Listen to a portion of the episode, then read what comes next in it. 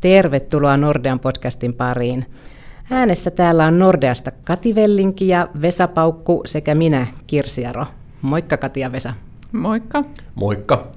Tänään podissa jutellaan Tresorin roolista tulevaisuudessa ja paneudutaan Nordean äskettäin julkaiseman Tresori 2025-tutkimuksen tuloksiin. Mutta ennen kuin mä päästän teidät vauhtiin ja käsiksi raportin mielenkiintoisiin havaintoihin, niin Vesa, valottaisit, valottaisit se raportin taustoja hiukan? Joo, kiitos Kirsi. Me tosiaan Nordeassa tehtiin semmoinen tutkimus, missä kyseltiin reilu 200 asiakkaalta, että miten heidän treasury suhtautuu muuttuviin bisnesmalleihin ja, ja mitä se oikeastaan edellyttää noin evoluutiomielessä sen treasurin toiminnasta.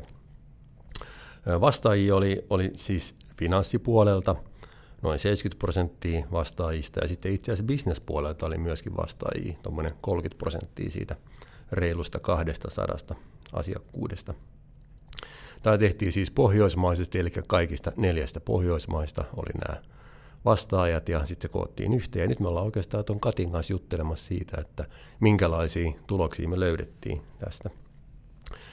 Ehkä vähän taustaksi sen verran vielä, että, tästä, niin mikä tämän koko tutkimuksen ja podcastin idea on, niin, niin siinä haluttiin tietää, että miten Treasury suhtautuu tähän muuttuvaan maailmaan, muuttuviin bisnesmalleihin ja kuinka valmiita he ovat kohtaamaan sitä.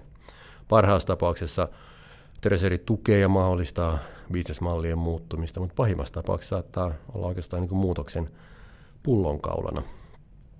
Ja tota, tuossa tutkimuksessa löydettiin kolme erilaista Treasurin roolia, että oikeastaan käytettiin semmoista faktorianalyysiä ja todettiin, että tällä tavalla voidaan niputtaa nämä vastaukset huomattiin ties kolme erilaista roolia. Ja voitko Kati, muistaakseni mitkä ne roolit oli siinä?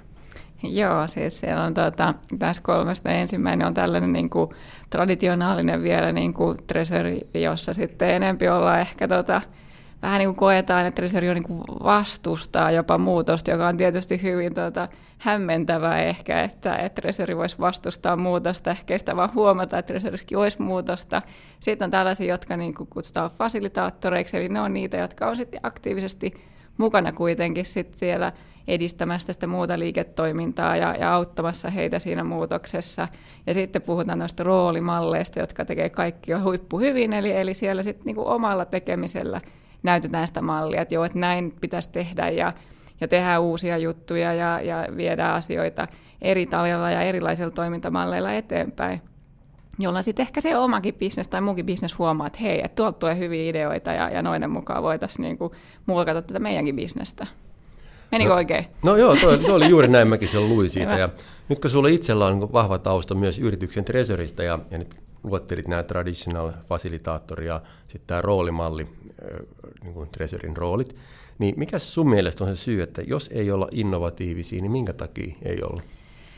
No joo, siis siellä on varmaan montakin syytä. Et, et useinhan varmaan Treasury nähdään ensinnäkin semmoiset, että se on hirveän vaan niin tukifunktio. Et, et se on varmaan siellä se yrityksen mentaliteetti on se, että et Treasury otetaan siinä vaiheessa, kun tarvitaan tavallaan jotain rahaan liittyvää asiaa tai muuta, niin silloin että et sitä ei ole niin mielletty ensinnäkin. Ja sitten taas, että kyllä siellä ensimmäiseksi ajatellaan sitä, että no, et onko tämä nyt turvallista tämä toiminta ja, ja lähdetään niin se, se pää edellä.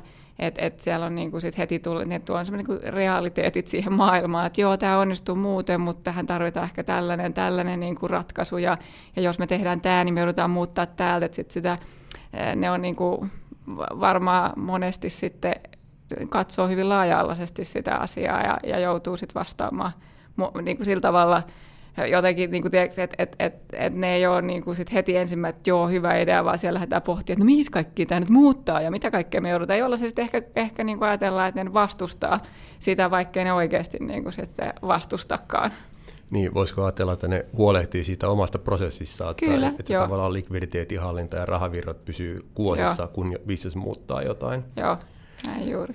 Tota, sä olit silloin edellisen kerran, kun me tehtiin 2018 tämä tutkimus, ja taisit olla silloin käsittääkseni vastaajien joukossa, kun näitä samoja asioita kyseltiin. Ja sitten yksi kysymys oli siinä, että minkä verran treasurit näkee, että automaatio tulee tukemaan heidän toimintaansa eh, vuonna 2025 me saatiin tiedit vastaukset siitä, mutta nyt kun kysyttiin samat asiat, mm-hmm. niin, niin ne oli vähän skaalannut alaspäin sitä, että minkä verran automaatiosta on hyötyä, niin, niin mikä sun näkökulma on siihen, että minkä takia tämmöinen pieni downgrade siinä?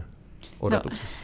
No, varmaan siellä on tota, ö, silloin ajateltu, että tämä tulee nopeammin ehkä, että et, totta kai nämä niin kuin aina kestää, että et sitten ennen kuin loppujen lopuksi tulee se tekniikka tai tapa jo läpimurto, jolla, jolla viedään asioita eteenpäin. Et ei ole noussut ehkä semmoista yhtä ainutta ja selkeää, että tämä on se.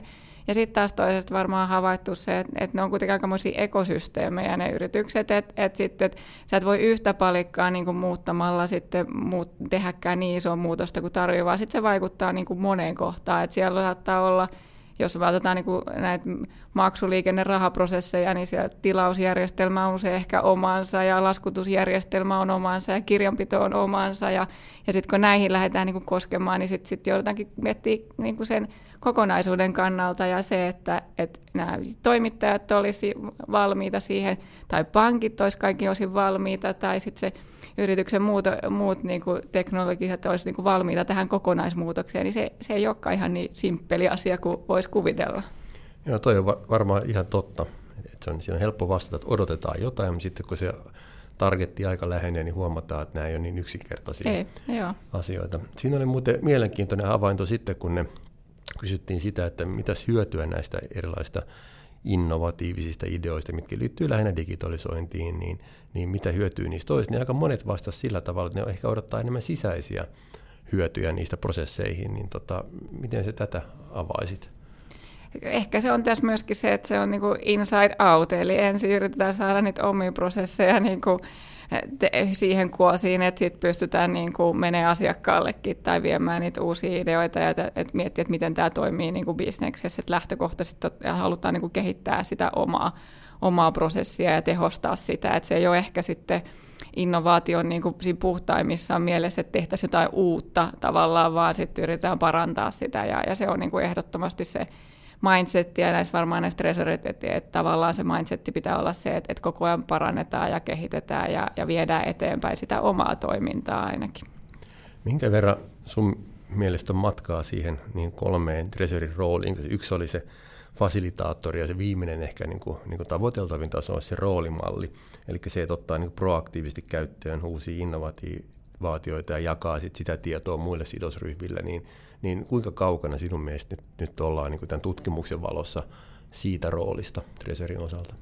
No, varmaan, sieltä löytyy varmaan muutama, jotka on näitä malliesimerkkejä, jotka, jotka tekee sitä ja, ja rakentaa sitä omaansa. Et, et, enempi mä uskoisin, että se on sitten sieltä, just niin kuin sanoin tuossa aikaisemmin, ehkä se mindsetin puolelle, että, että haetaan ja ollaan mukana ja tuodaan Treasuria sinne tutuksia ja ollaan kiinnostuneita siitä, siitä bisneksestä ja pystytään sitä kautta auttamaan. Että, et, et varmaan joillain on aika paljon matkaa, matkaa sinne, että et se oma pesä niin sanotusti pitää niin kuin ensin laittaa kuntoon, jotta sit voi niin kuin käydä kertomassa ja ymmärtää, että mitä voidaan tehdä niin kuin mu- muillakin ja muillakin osa-alueilla.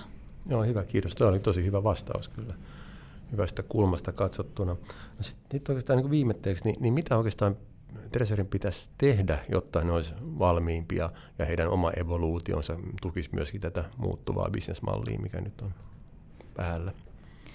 No, että oli kyllä se semmoinen kysymys, että mitä pitäisi tehdä. Että varmaan se on niin kuin, ää, siellä, siis jokaisestahan pitää miettiä se, että jos sitä haluaa olla mukana siinä, siinä ää, muutoksessa ja siellä yrityksen strategiassa nimenomaan, mistä tästäkin oli sitä, että, että, että ei ole ehkä sit siellä se, jota jota kuunnellaan ja muuta, niin silloin se Treasurin niin kuin astuminen siitä tukifunktiosta ylös ja, ja pystyä niin kuin näyttää sitä, että, että heistä on niin kuin apua muissakin asioissa ja, ja että heitäkään, heidätkin pitäisi ottaa vähän aikaisemmin, että niinhän se yleensä menee, että, että bisneksessä päätetään asioista ja sitten siinä vaiheessa, kun tarvitaan rahaa asioita, niin sitten ne tuodaan sille Treasurille, että, että voitteko te nyt hoitaa tämän asian.